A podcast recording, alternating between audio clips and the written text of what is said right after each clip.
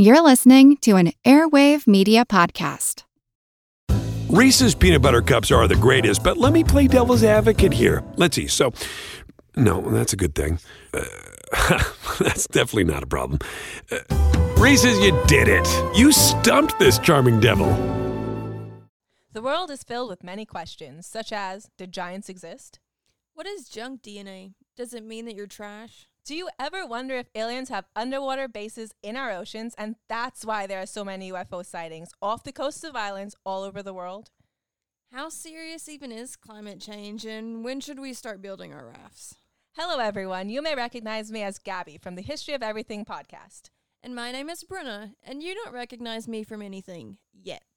Together, we're two scientists who explore the answers to these questions and many, many more in our new podcast, Mystery, Mystery of Everything, Everything. available everywhere you get your podcasts.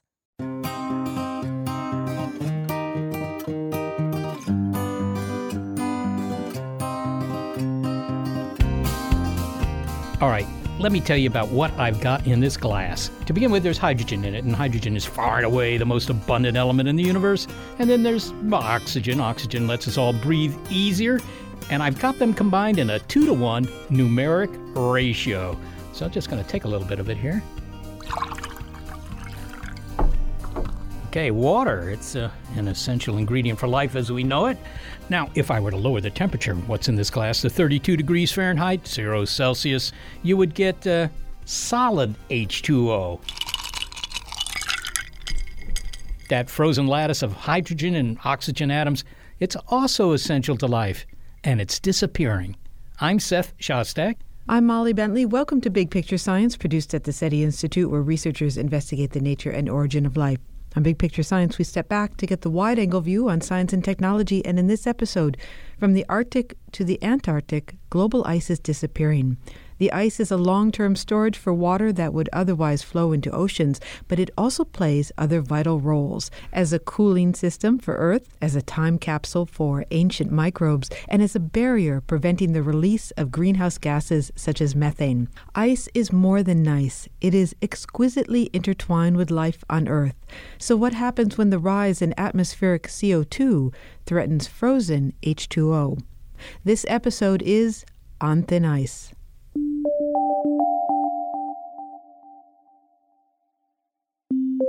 Ice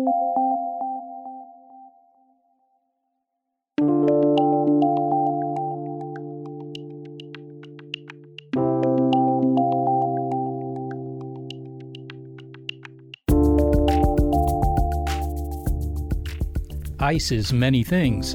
It's a coolant for a summertime drink, a surface for practicing axels on skates. It's also beautiful. Snow and ice can turn trees and fields into sparkling art. And an ice crystal, close up, well, it's a symmetrical wonder of ethereal intricacy and beauty. Ocean physicist Peter Wadhams has long been enamored with the beauty of ice in all its wondrous forms. The Cambridge University scientist has spent nearly a half century literally on ice, traveling there by foot, plane, ship, and submarine. He is a world authority on Arctic sea ice. So, to get to the Arctic Circle, remember this it's 66 degrees north. If you go still farther north, you'll notice that there are days in winter when the sun doesn't rise and days in summer when it doesn't set. And the same is true in the Antarctic. The Antarctic Circle is also at 66 degrees latitude south. Sea ice and its snowy blanket create the Arctic's signature white hat. Sea ice is frozen water floating on the sea, and a large portion of it melts in the summer as part of an annual cycle. There is sea ice in the Antarctic too, but more Arctic ice remains through the summer months when, even after shrinking to its minimum extent, it never disappears completely. And sea ice does us a favor by reflecting sunlight and cooling the planet. But that cycle is changing. Global maps of the Arctic in summer may soon look quite different, says Dr. Wadhams. A Farewell to Ice is the title of Dr. Wadham's book about the importance of Arctic sea ice and the implications of its disappearance. Peter, I can picture glaciers and icebergs because I've seen them in photos and movies, but how is sea ice different? Well, uh, sea ice comes from the freezing of seawater. So, in fact, there's vastly more sea ice in the world than there are icebergs, even though the sea ice is much thinner, uh, maybe only gets to be three meters thick after several years of growth, while an iceberg might be 300 but it covers the whole of the ocean, the whole of the Arctic Ocean and a large part of the Antarctic Ocean. So there's much more of it, or at least there was. Uh, but now it's shrunk back from filling the Arctic Ocean, and it now is only filling about half the Arctic Ocean. So we now have real open water in the summer which is in a way psychologically it's separating North America from Asia in a way that we weren't separated before. And the area is shrinking very fast in summer and we expect that it might shrink to zero within less than 5 years. A very short time we'll be seeing a period of ice free arctic just for a month or two in the summer I, I, can imagine that from the standpoint of, I don't know, maybe polar bears, this uh, d- decrease in the amount of sea ice is a serious matter. But on the positive side, I mean, some people would point out, look, if you're shipping something from China to Europe, uh, this would allow you to, you know, have a northwest passage. That's a good thing. Uh, yes, there's a couple of advantages. One is Arctic shipping. You ultimately will be able to sail straight across the Arctic Ocean. So you can get from the Far East to the west coast of North America or to Europe very much more rapidly than you can now. Uh, but the advantages, the economic advantages of that, are, are far more than offset by the economic costs of the climate change impact that the retreat has. I mean, it, it will speed up the warming of the whole planet because it's replacing a white surface by a dark surface, that's the open water, which means that much more radiation is absorbed in the summer and the planet warms up more quickly. It also, because the planet's warming up more quickly, especially in the Arctic, the Greenland ice sheet is melting more rapidly, and the Greenland ice sheet is the biggest contributor to sea level rise. So we'll find sea level rise accelerating as well. And then, of course, there's this effect as the ice retreats, the open water that remains warms up, and that melts the permafrost along the the coastal regions and gives you um, an extra methane release, which will speed up global warming again. So the, the sea ice retreat, which people think of as just a kind of response to global warming, actually itself causes more global warming and other effects like sea level rise. So it is a pretty dire thing to be happening what you've described there is, you know, just a positive feedback system. So uh, you melt some ice, you reduce the amount of reflected sunlight, and that causes more ice to melt and so forth. Does this process just run away at some point with all the ice at the poles turning to liquid water? Well, it almost does, yes. I mean, a real runaway climate change would be something like happened on Venus and, and turned Venus into a dead planet because all the water evaporated. But this is a sort of semi runaway in that uh, already we're finding that the retreat of sea ice plus the retreat of the snow line in the northern hemisphere. That's moving backwards as well. That's equivalent to adding 50% to the amount of carbon dioxide that we're releasing into the atmosphere. So the direct warming of the planet caused by burning fossil fuels and so on, where every two molecules of carbon dioxide that we stick into the atmosphere to cause global warming, we're getting another one free, another extra 50% of global warming free, which is the feedback effects of the sea ice retreat that's caused by the direct global warming. Uh, just on a personal note, you've been studying Arctic sea ice for quite a while, and you've used submarines many times to do that. Can can you just describe for me what it's like to study the sea ice from a submarine? I mean, looking up there, what do you see? Well, it's the best way of doing it because it's very difficult. You can measure the area of sea ice easily with satellites because you can see the ice. But the thickness you can't measure except by going underneath and then looking up with a submarine. So with a submarine, you sail underneath, you use an echo sounder to look upwards, or you, nowadays you use a multi-beam sounder, which gives you an, actually a picture of the bottom of the ice. And as you cross the Arctic, that shows you how much ice there is, and what the average thickness is, what the maximum thickness is, all the parameters you want to know about the thickness you get from a submarine. So all you have to do is to not feel claustrophobic in a submarine, and uh, you can collect data very effectively. But it's not really as safe as it looks. You're on a submarine, you think you're very safe, but in fact, uh, I think the closest I came to death in 47 years of sea ice research was actually shirt sleeves in a submarine rather than wrestling with a polar bear or anything like that. Sounds like you're not about to become a dive junkie. Peter. Uh, you, no, no, I think not. Peter, you write that the Paris Accord falls short if we're to preserve the world's cold places and specifically the uh, the sea ice we've been talking about. How so? How does it fall short? Well, firstly, there's a very positive thing about the Paris Accord, uh, at least there was until the declaration by Trump, because it was the first time that every country in the world agreed that the biggest enemy we're fighting is climate change, that we actually have to take this very seriously, and that every country should develop plans for reducing its carbon emissions and switching to renewables and trying to reduce the level of carbon dioxide in the atmosphere to the point where global temperatures won't rise beyond two degrees. So that's the positive thing. And the inadequacy, I think, was that the targets that different countries presented, uh, how much they were going to reduce their emissions, were not adequate to keep the warming within two degrees. But even with the inadequacy, I think is because, firstly, those reduction targets are not good enough, but there are mechanisms for them to be improved. So it's good that they exist, but it still won't be enough. And in my view, we have to do more than just reduce carbon emissions. We have to find positive ways of taking carbon out of the atmosphere.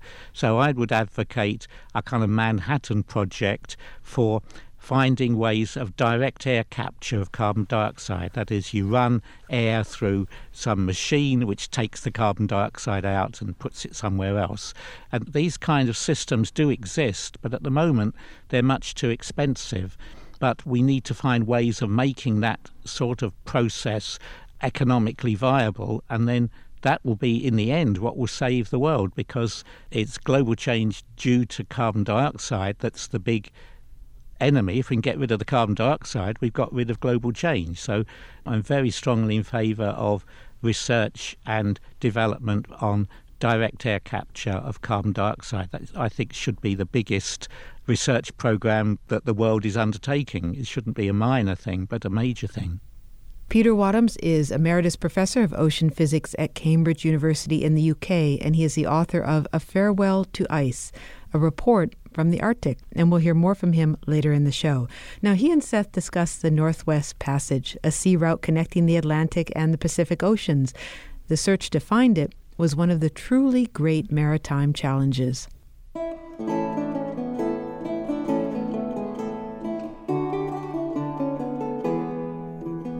When Columbus first sailed the ocean blue, his goal was to find an alternative route from Europe to the Far East, to the riches of China, Japan, the Spice Islands. America, however, was blocking his way. So explorers bound for the east, who came later, began searching for a water route around it. The dream was a northwest passage, a short way from Europe to the east. And so over and over they sent ships and sailors, even canoes up Canadian rivers, to find this passage and over and over, the unyielding ice thwarted their efforts. The freezing conditions of the Canadian Arctic were frequently lethal, and so the quest for the Northwest Passage spanned 500 years. 500 years. The search for the Northwest Passage was one of the longest running deliberate projects ever undertaken by humankind. Roald Amundsen, a Norwegian explorer, successfully sailed the Northwest Passage in 1906 but the unrelenting ice still made it impossible for the passage to be commercially useful even in the summer. But this once forbidding route through the Arctic is changing. A ship just set a new record with its voyage through the Arctic's Northwest Passage. The Finnish MSV Nordica, with a team of scientists and journalists on board, made the more than 6,000 mile northern journey from Vancouver up around Alaska and across to Greenland in just 24 days. It's the earliest a ship has ever been able to pass through the treacherous pass, where thick ice has blocked many explorers. But the ice is slowly melting away due to global warming. The summer of 2017 brought us even closer to an ice free Arctic. Roald Amundsen would be stunned. Arctic sea ice is melting sooner each year, and according to the National Oceanic and Atmospheric Administration, satellite data show that summer Arctic sea ice cover has declined by 30% over the last three decades. The fragile Arctic is warming faster than any other region on Earth. The warm temperatures are also thawing what was supposedly permanently frozen ground.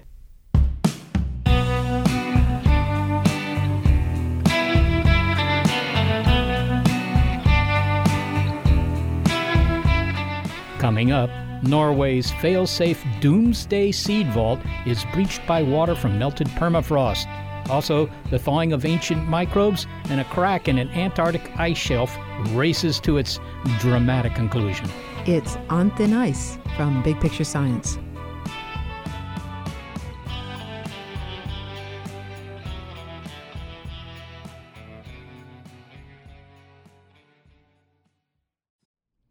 This episode is presented by Chemists in the Kitchen by LabX, a YouTube video series spotlighting the power of chemistry and how science and food can bring people together.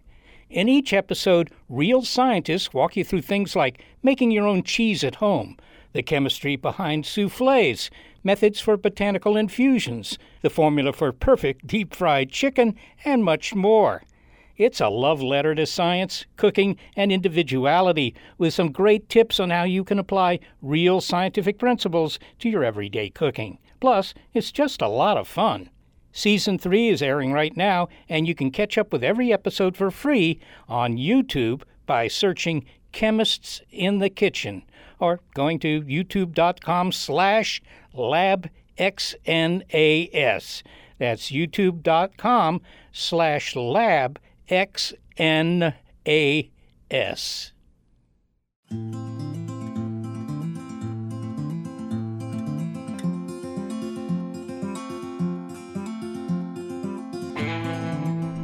While the Arctic is an ocean surrounded by land, Antarctica is a continent surrounded by water.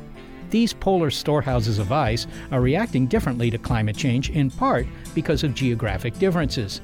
Now, when we recorded our conversation with Peter Wadhams about Arctic sea ice, we also asked him about ice at the bottom of the Earth. At the time we spoke, scientists were keeping an eye on a crack in the Larsen C ice shelf on the Antarctic Peninsula, which threatened to create an enormous iceberg. Well, it would be probably the world's largest one yet. Um, the largest one ever seen was in the Ross Sea, and that was about 200 kilometres long. But this one would be bigger. It would be a few billions of tons. It will be the largest floating object in the world. Okay, but you know, it's not that there's a lot of shipping around Antarctica there. So I would ask, so what? I mean, it won't change sea levels. I, I don't think. I, I think I believe that's Archimedes' principle. Unless it melts, would it melt?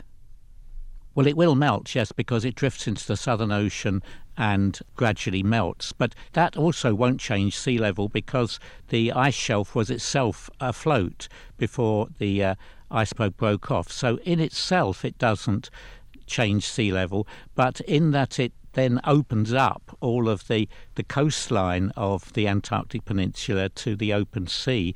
That speeds up the melting of the ice sheets on land. They just flow faster out to sea. So it indirectly increases the rate at which ice is dumped into the ocean, and that increases the rate of global sea level rise. Just a month after we talked with ocean physicist Peter Wadhams, the Larsen C ice shelf gave way. The iceberg it created, or, or calved, was, as he said, many billions of tons. In fact, it was 1.1 trillion tons, about twice as much water as the U.S. uses in a year. It's hard to get your head around the size. An analogy that's been used a lot is to compare the size of an iceberg to the size of a U.S. state. The Larsen C iceberg is close to the size of Delaware. In Europe, it was described as twice the size of Luxembourg. And just as the loss of sea ice will prompt our recoloring of Arctic maps from white to blue, maps of the Antarctic Peninsula will also have to be redrawn. 12% of the Larsen C ice shelf is now at sea. Eric Rignot is an Earth system scientist at the University of California, Irvine. He's also a senior research scientist at NASA's Jet Propulsion Laboratory. The agency's satellites track the crack in the Larsen C ice shelf, the latest rift in the Larsen ice shelf alphabet. in 1995, Larsen A fell apart and did not catch a lot of attention uh, in the public and even among scientists. Larsen B in 2002 made a little bit more noise, and now we're seeing this phenomena propagate farther south onto bigger ice shelves. The formation of an ice shelf can't be rushed. The Larsen C ice shelf is floating, but it is fed by land ice, ice sheets moving slowly over the ground, and it takes a long time for that land ice to creep several hundred kilometers to the grounding line, the point where an ice sheet makes contact with the ocean and achieves buoyancy. As we've heard, the enormous floating Larsen C iceberg won't directly add to sea level rise, but the story doesn't end there. Behind the ice shelf, the glaciers that make up the ice sheet are now vulnerable. The ice shelf is acting like a plug on these glaciers that are sending land ice into the ocean. What we're seeing right now is the plug getting eroded and fracturing, but the plug is still there. So the iceberg was acting as the front line of this ice shelf, and this ice shelf is on the Antarctic Peninsula. It's like this arm that comes out on the West Antarctic ice sheet. And so this iceberg breaks off, and behind it are these glaciers that now don't have a barrier between them and the ocean. Is that right? That's right. So we don't think that this iceberg has changed the stability of this ice shelf yet. But if we take a look at the long term history of this ice shelf, this is the first time that an iceberg breaks off that far back on the ice shelf. It hasn't done that, we're pretty sure, in the past 100 years. And it's part of a long term trend where the ice shelf seems to be protruding into the ocean in the past and now is exhibiting a concave shape at the front and we've seen a similar evolution before for the Larsen B ice shelf. And the next stage that we saw on Larsen B, as more bergs detached from that ice shelf, is that it reached a point of no return eventually where the whole ice shelf collapsed. We estimate that we need to see another calving event like this retreat the ice front by about 20 to 30 kilometers, another big calving event like this one, and then the ice shelf would probably collapse. It's not going to collapse tomorrow. It's not going to collapse next year. We're looking at uh, 10, 20 years down the line. Now, Eric, you work in radar imaging. I believe you use satellites to do that. How are you able to monitor a crack such as the one that developed before um, the iceberg broke off and, and, and monitor the peninsula in general? What is the role of radar imaging and satellites in that? So, radar imaging was uh, particularly useful in this case because this breakup happened in the dire of uh, Antarctic winter, so there's no sunlight. Traditional imagery using visible wavelengths do not give us any information about the iceberg because it's always dark, and it's not just because we're looking at night. Day and night, it's always dark. The radar is providing its own source of illumination of the surface, so we can look at the iceberg day and night even on a cloudy day. And we can measure the rate of motion of the ice. We can measure from space the rate at which the crack, the rupture tip, is propagating into the ice and is changing day by day. Eric, what has the mood been like around scientists working on the Antarctic ice shelf over the past couple years as they witnessed these dramatic changes to the Antarctic ice shelf. Larsen A and Larsen B already collapsed. Larsen C, mm-hmm. the future of it is in doubt. Would you be able to describe the mood? Does that apply to scientists? I know that you work with data, but you also have human emotions and anxiety surrounding your work. Well, there is sort of a mixed range of emotion. I think some of my colleagues thought a little bit too much hype was given about this iceberg because these big calving events happen all the time in the Antarctic. I honestly don't think that they're right. Um, this calving event on Larsen C was unique. It was a massive calving event in the history of ice shelf, a profound transformation of what ice shelf looked like. There's a little bit of um, scientific reticence sometimes to admit that some of the changes that we're witnessing could be as staggering as they are. Obviously, Larsen C is just part of a long history of disintegration of ice shelves in the peninsula. And I think some of us are raising red flags saying it's time to shed off our own prudence and talk a little bit more directly about what we're seeing and the larger scale significance of these changes. It shows that the removal of, of these ice shelves could have dramatic consequences for these glaciers and sea level rise from the Antarctic ice sheet. Eric Rignot, thank you so much for speaking with us. You're welcome. Eric Rignot is an Earth system scientist at the University of California, Irvine, and senior research scientist at NASA's Jet Propulsion Laboratory. Frozen water, it's characteristic of our coldest regions, but so is permafrost, that is, permanently frozen ground. It's a major component of Earth's surface, and so back north we go. Way up north to Alaska, way up north to Alaska, north to Alaska, go north for us your song. About a quarter of the land in the northern hemisphere is permafrost, half the continent of Asia and a lot of North America in Canada, Alaska, and Greenland. Until recently, permafrost wasn't of concern to scientists because, as its name suggests, the soil was permanently frozen. That it is now melting is worrisome because locked in the frozen soil is a lot of organic matter, dead plants and animals thousands of years old. As temperatures rise, organic matter is freed from its icy tomb and decays, releasing methane and carbon dioxide into the air, and both are greenhouse gases. Peter Wadhams reminds us why we want this particular ground to stay chilled out. What keeps permafrost frozen is really the, the air temperature averaged over the whole year, and especially the air temperature, of course, below ground, because that's where the permafrost is. So, although the uh, air may warm up above zero in the summer, deep down in the ground, it's still below zero and it stays frozen. What is its role? I mean, it has a structural role. It's the you know the top layer of the ground there, but does it have any role from the standpoint of life? Uh, well, no, it's it's actually prevents life in a way because it's there. It's like a protective cap over the deeper parts of the soil, and uh, certainly offshore, which is the biggest threat of all, it's a protective cap over a very deep layer of sediment that's full of methane that would like to get out and get to, into the atmosphere. So it's really a, a barrier rather than uh, something that, that actually helps life but it does help it indirectly. I mean, doesn't it? In a kind of prophylactic way, because if you say it's a cap on all that methane, I mean, if temperatures are rising, which climate change scientists assure us it is, that could lead to what? A mass melting of the permafrost with what consequence? Oh, very, very serious consequences. Uh, there's two things going on at the moment all the permafrost on land is very slowly melting because of the air temperatures going up.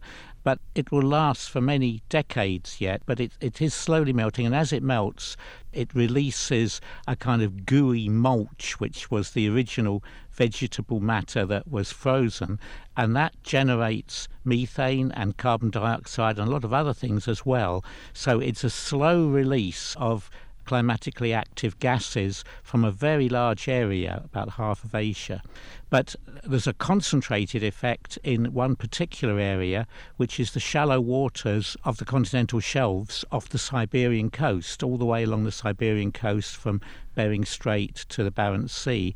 You have permafrost there at sea underwater, but that's melting very fast because the water is warming up. And so when that melts, what's underneath that is methane in the form of methane hydrates, which is a kind of a, methane combined with ice. That gets released, and we're getting more and more methane being released into the atmosphere now from the Arctic offshore regions. You can see great bubble plumes of this coming out in the summer. Well, just to be clear, the methane, uh, you know, it, it's not that it's a fire hazard so much, it's that it's a greenhouse gas, is it not?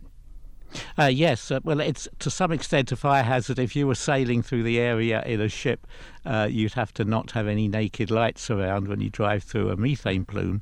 But mainly, it's a greenhouse gas. It's a very powerful greenhouse gas. It's about 23 times as powerful as carbon dioxide per molecule, but it doesn't last as long in the atmosphere. It gets into the atmosphere, it has an immediate, very, very serious effect on climate, but within about 10 years, it gets oxidized into carbon dioxide, in fact, which is less powerful per molecule, but lasts and lasts for hundreds of years. Peter Wadhams is Emeritus Professor of Ocean Physics at Cambridge University in the UK, and he is the author of A Farewell to Ice. So far, he's helped explain the beneficial role ice plays other than as a global water storehouse. It is also Earth's refrigerator in the form of sun reflecting off sea ice, and a barrier in the form of ice shelves holding back glaciers or as permafrost inhibiting the release of carbon. But ice also serves as a vault Later in the show, we'll meet the million year old microbes it has entombed and might release. But first, how it helps ensure your future food supply. And for that, we travel to an archipelago in the Arctic Ocean, midway between Norway and the North Pole, called Svalbard, or maybe you know it as Spitsbergen.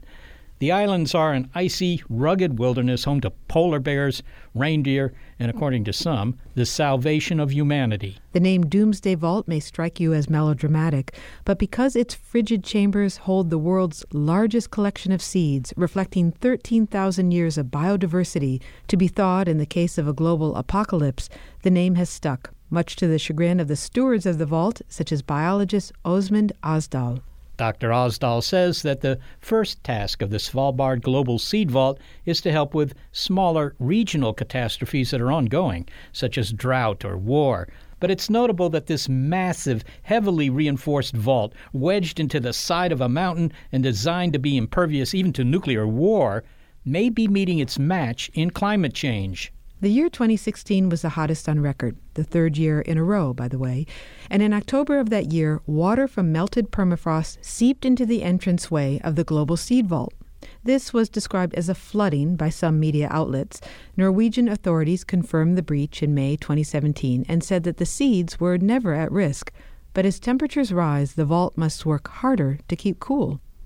The purpose of the seed vault is to store copies of seeds that are conserved in uh, gene banks all over the world.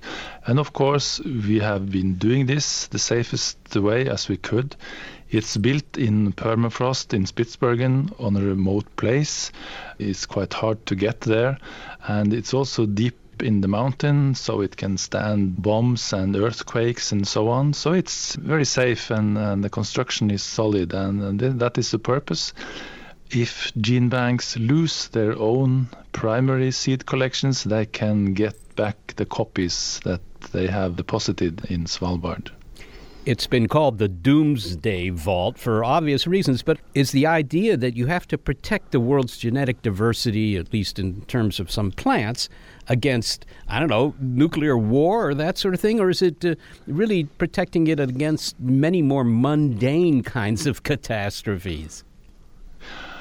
That's a good question, actually. Uh, and we actually don't like uh, the word uh, doomsday vault because this is an active part of a global system for conservation of genetic resources.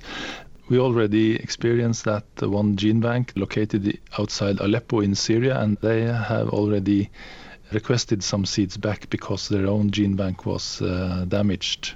I understand that there are millions of uh, samples in the seed bank there. Can you give me some idea what kind of seeds are we talking about? Are these, you know, agricultural seeds? Is it mostly grains? I mean, what what is it? It probably isn't, you know, a lot of flowers, but I don't know.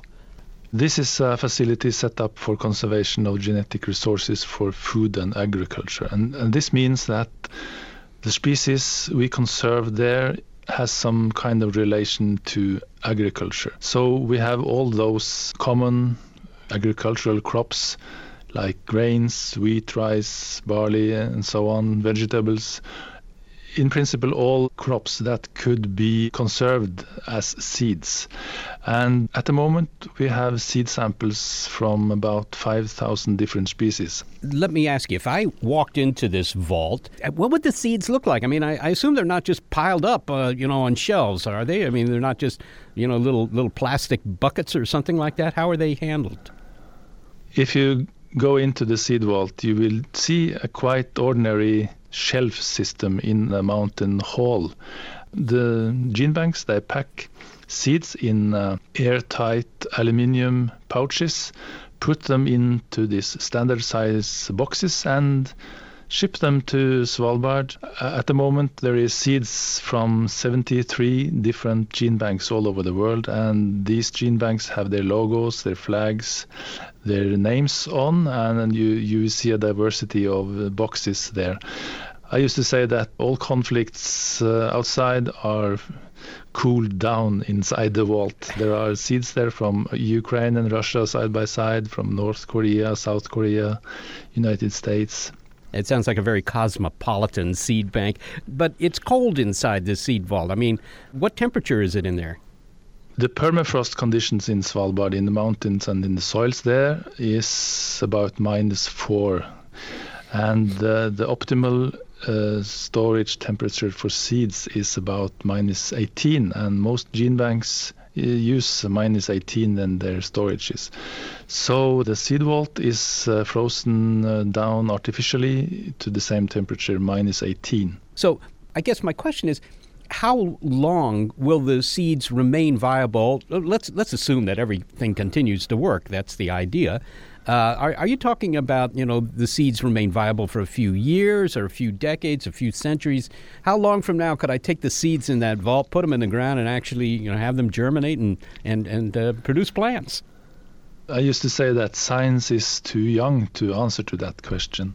One seed was found in the permafrost in Siberia and it germinated, and uh, it was uh, revealed that this seed was 30,000 years old. So it depends on the species, it depends on the conditions, and very important is the moisture content of this seed when it was frozen. So well dried peas, for instance, frozen down to uh, minus 18, we expect it to stay alive for more than a thousand years. In the fall of uh, 2016, apparently some of the permafrost around the vault melted and uh, some water made its way into the vault, at least partially into the vault. It was reported in the press as flooding, but I think that that was probably an overstatement. Was this really a threat to the seed vault? No, it's not a threat to the seed vault, but this is, of course, a concern. So we are about to make some construction improvements to make the tunnel completely watertight so we can uh, say that we really have a watertight, sustainable vault for eternity.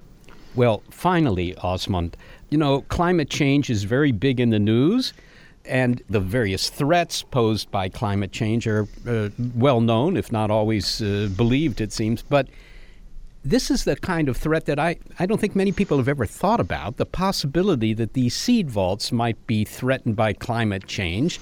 But is that really so? I mean, is your seed vault something that could withstand even the most dire predictions of the kind of climate change that might happen in this century? Of course, uh, climate change is a concern also for us. And uh, scientists are kind of predicting that we will have permafrost in, in the rocks in the mountains in Svalbard for perhaps 100 years more. And uh, if the climate change uh, continues, then the, the permafrost has melted. And that is, of course, a threat for a seed vault living on its own. But as long as we have people in Svalbard, as long as we have electricity, as long as we have resources to maintain the seed vault, it's not a threat. But of course, uh, we have to use a little bit more electricity, and and we are a bit more vulnerable if climate change really causes the extinction of uh, of permafrost in the rocks there. So this is really a big concern, not only for us, uh, but for gene banks all over the world. Åsmund Asdal, thank you so very much for talking with us today. Thank you. It was a pleasure to, to talk to listeners. Åsmund Asdal is a biologist with the Nordic Genetic Resource Center, which operates the Svalbard Global Seed Vault. He is coordinator for operations and management of the vault in Svalbard, Norway.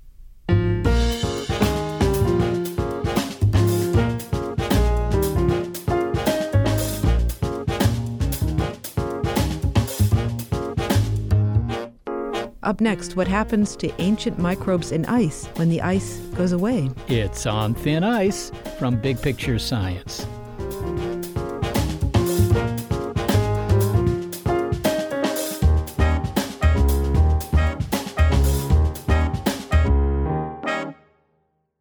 Reese's peanut butter cups are the greatest, but let me play devil's advocate here. Let's see. So, no, that's a good thing.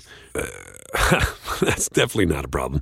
Uh, Reese's, you did it. You stumped this charming devil.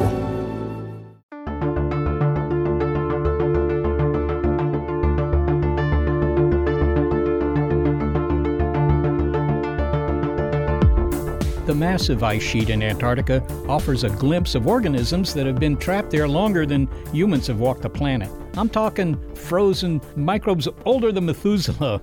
We'll get to them, after all, they're not going anywhere yet. For an important stretch of human history, beginning about 10,000 years ago, around when agriculture got started, the Earth's average temperature kept steady, fluctuating by about 1 degree Celsius. Beginning 200 years ago, that changed. From the start of the Industrial Revolution to the end of 2015, the average temperature of the planet has warmed a degree Celsius. The Paris Climate Agreement aims to limit average world temperature rise to 2 degrees Celsius above pre industrial levels. Now, having already increased the average global temperature by 1 degree since the dawn of the Industrial Revolution, well, we've already reached half that limit. And island nations that are threatened by rising sea level want the limit to be even lower. A goal of the Paris Agreement, from which the United States has officially withdrawn, is to prevent at least the most severe effects of climate change, such as reaching the yet unknown trigger point, where the Greenland and West Antarctic ice sheets melt. Polar biologist John Priscu has witnessed the changes that have already happened in our coldest regions over the course of his long career. I've worked in polar regions now for 35 years and uh, spent 34 seasons in Antarctica. And I've seen the ice melting, the glaciers receding. I've been working in the Himalaya for three years. And where Mallory once started his ascent from Tibet going up to Everest, now you have to walk two miles to get to that ice, the Rongbuk Glacier. So, yes, we're losing ice. Humans have powerful incentives to keep emissions down and temperatures from rising further. A lot is at stake. However, as a biologist, Dr. Priscu can also share the perspective of some microbes because for them, human activity is only hastening their return to the world of the living. Well, I mean, these microbes really are still alive, but the last time they shimmied freely uh, could have been millions of years ago. But they're patient. Unlike for humans, time is on their side. For microbes that have been chilling out in Antarctic ice, warming temperatures may liberate them from their icy tombs. This phenomenon is poised to happen wherever old ice has trapped microbes, including pathogenic bacteria and viruses. And so there's speculation that the thawing of permafrost in the Arctic, for example, will release the hardiest of bugs that carried the deadly infections of the 18th and 19th century from the cemeteries where victims were buried. Now, pathogenic bugs uh, are not John Priscu's specialty, but microbes in ice at the are, and he's done extensive research on just how hardy and numerous these bugs are. Well, as, as far as the abundance of bacteria, we find anywhere from 100 to a million cells per mil of melted ice. And that's a lot. That's approaching what we see in the ocean and lake water. So if we take that number and we've now drilled a number of places in the Antarctic ice sheet and Greenland. And we extrapolate to the entire ice sheet the amount of bacterial carbon in there. We convert our cell density to carbon. It's like three times the human carbon on our planet. And this was unknown 15 years ago. So there's a lot of living stuff down there. Uh, and how can I picture this? Are these microbes there sort of free, like, I don't know, seeds in watermelons, you know? Are they clumped or maybe even inside the cells of some ancient plant life or something? Well, these organisms, they live in, you know, I, I like to think of it as small houses. But when you freeze water, you can look at your ice cubes in your ice cube tray. You know, if you could kind of look at it closely, you would see that when water freezes, it forms crystals, and the crystals all come together in little veins, if you want, you know, between the crystals. And there's a little space in there that can be 10 microns, 100 microns. And that's where all the microorganisms kind of congregate down in these little veins and, and grain boundaries. So they live in this little network down in there. And also, when you freeze water, all the nutrients that's in the water go into those veins as well. So, in a sense, it's not that they're actually living in the ice, they're kind of living in the cracks in the ice where there's liquid water. Indeed, they're living in the cracks in the ice, the, the, grain boundaries, and it's just we see the same thing in the deep earth or the deep mines or below the ocean when they're finding microbes kilometers below the surface of the uh, seafloor. They live in little crevasses, little grains, and little cracks in the rocks. They don't live per se right in the crystalline rock. Uh, John, what kinds of bacteria and microbes uh, are there? I mean, can you tell if there's species that still exist today, or this uh, are these different species? After all, they've been there for a long time, and you know, species change with time. Uh, are there any microbes in there that uh, you couldn't find today? The organisms that we have found so far are, I don't want to say table variety but they're organisms that tend to survive in cold conditions. They can survive transport to the ice through the atmosphere. Uh, when we originally started sampling the Lake Vostok material back in the late 90s, there was a lot of concern about bringing back organisms that we had lost immunity to, and then we could bring back the plague or you know typhoid or cholera, you know these big epidemics.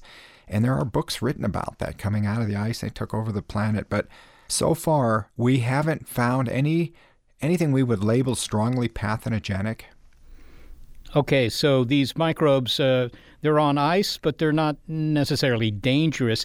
Now, you know, climate change is causing uh, these ice sheets to melt. And even if climate change weren't doing that, I mean, glaciers naturally pour their ice, albeit slowly, into the ocean. So these microbes get uh, get free. They're dumped into the water, right? Uh, you know, they're still alive when that happens, right?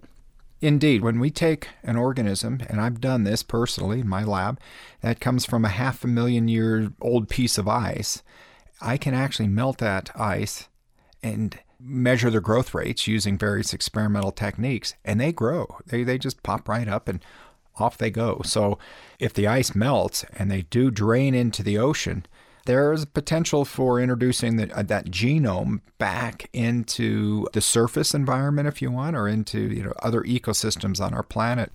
Okay, so uh, you have all these microbes which have been out of circulation for a while, hundreds of thousands of years in some cases, maybe more, and now you're putting these genomes, this genetic material, back into the ocean uh, what are the consequences of that? I mean, other than that, they get a second chance to uh, go through life. Well, interesting you pointed that out because we just had a paper in Nature Geosciences where we studied life under the ice sheet that originated from the melting ice sheet. So we, we've started studying big lakes and rivers. Some of the largest lakes on our planet actually are under the Antarctic ice sheet. Lake Vostok is the perfect example of that. These are lakes that are 3,000 feet deep, size of the Great Lakes. And uh, these organisms, the seed for them is the ice sheet as it melts from the bottom. And what we found, I'll give you this as one example, on the West Antarctic ice sheet, the, the microbes in there that melt out of the ice, these microbes can actually eat methane for a living. They use it for energy, right? A methane oxidizing bacteria. And there's methane coming up through the sediments under the ice sheet. Well, these bacteria are eating that methane and so as it flows into the ocean or as the ice sheet melts, you know, it may be reducing, it's kind of a feedback here. We call it a methane biofilter, these microbes, and they eat the methane, so it's not going to go in the atmosphere. So um, that's just an example of what these bugs could do when they get into the liquid water. Some of them probably won't survive at all. All right, so uh, they can come back. They get a second shot at life, even if they're 500,000 years old you know, that sounds like suspended animation to me, just what we see in the movies all the time. How, how, do they do this? How do they manage to, to sleep for half a million years in the ice and then can be woken up? Yeah, these organisms do stay somewhat dormant. I don't that word's a, a catchy word, but they're sleeping for a long time in this icy environment. And what what they have going for them down there, firstly, it's cold. When I want to store DNA or microbes in my lab, I put them in a freezer, right? I mean, that's the same with your food. You want to keep microbes down, you slow them down, you put them in your freezer. And a lot of these organisms produce extra cellular material that helps get them through these periods. And then once you get down in the ice, there's not a lot of radiation from the sun. Like at the surface of Mars gets radiated a lot, and the surface of Europa and these worlds in, in our solar system where we think life may exist, but that radiation's a bad thing. It really tears up DNA and other molecules. But in ice, it's a nice screen, so you put them down in there so they're they're cold and they stay sub-zero and they're protected from radiation. That's not a bad place to store your molecules. you know, Robert Scott died on the ice in, uh, I guess it was 1912, on his way back from the pole, and, and presumably the ice eventually covered him up, and he'll be dumped into the ocean sometime. I suppose he's not coming back alive, though. That's an interesting point. Robert Falcon Scott is still in the ice. We know the ice movement, so he's still around, and he'll be popping out. Yep, his whole crew and his tent and everything else should be coming out someday. And I've been contacted by folks down in Texas who they store bodies frozen, hoping that the families who freeze these deceased people, they hope that there's a in the future some cure, and that they can then take them out of this frozen state, treat them, and then they're alive again. So I've been contacted a lot about what's in these bacterial cells that, that may be useful to revive, I guess, this frozen human tissue. You know, one thing about bacterial cells, they're pretty simple in structure. You know, they have very few membranes. They can take freezing and thawing very well. A human's a different kind of cell. We call it ours a eukaryotic cell. A lot of membranes, and they can't freeze and thaw very easily. If you stick your finger in a freezer and pull it out and thaw it, freeze it, thaw it, freeze and thaw it, it's going to turn black and blister and fall off. Bacteria can handle that. They don't have all these membranes. John Priscu, thank you so very much for speaking with us. Oh, it's my pleasure. Anytime. John Priscu is a polar biologist at Montana State University, and it really bends the imagination to think of these ancient microbes being liberated and roaming the earth again. Yeah. You know, when I was a kid, sure, I read about the polar regions, but they were out of sight, out of mind. They didn't have really any effect on me. And yet, it turns out that what people are doing here and now affects that ice and the consequences of that are going to affect all of us.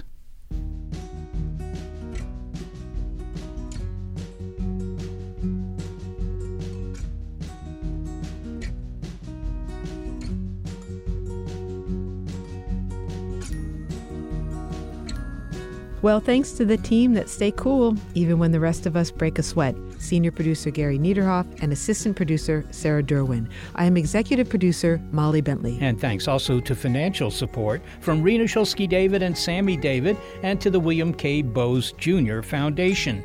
Big Picture Science is produced at the SETI Institute, a nonprofit education and research organization whose scientists study the origin and nature of life, including life in the Antarctic. And a big thanks also to our listeners. Your ears have been attuned to an episode of Big Picture Science called On Thin Ice. And if you'd like to hear more Big Picture Science episodes, well, you'll find them in our archive at bigpicturescience.org. And if you're a podcast listener but prefer listening to over the air radio because on an ice sheet there's no internet connection, check out the listing on our website of radio stations that carry the program program. And if your local station is not on that list, consider letting them know you like this show.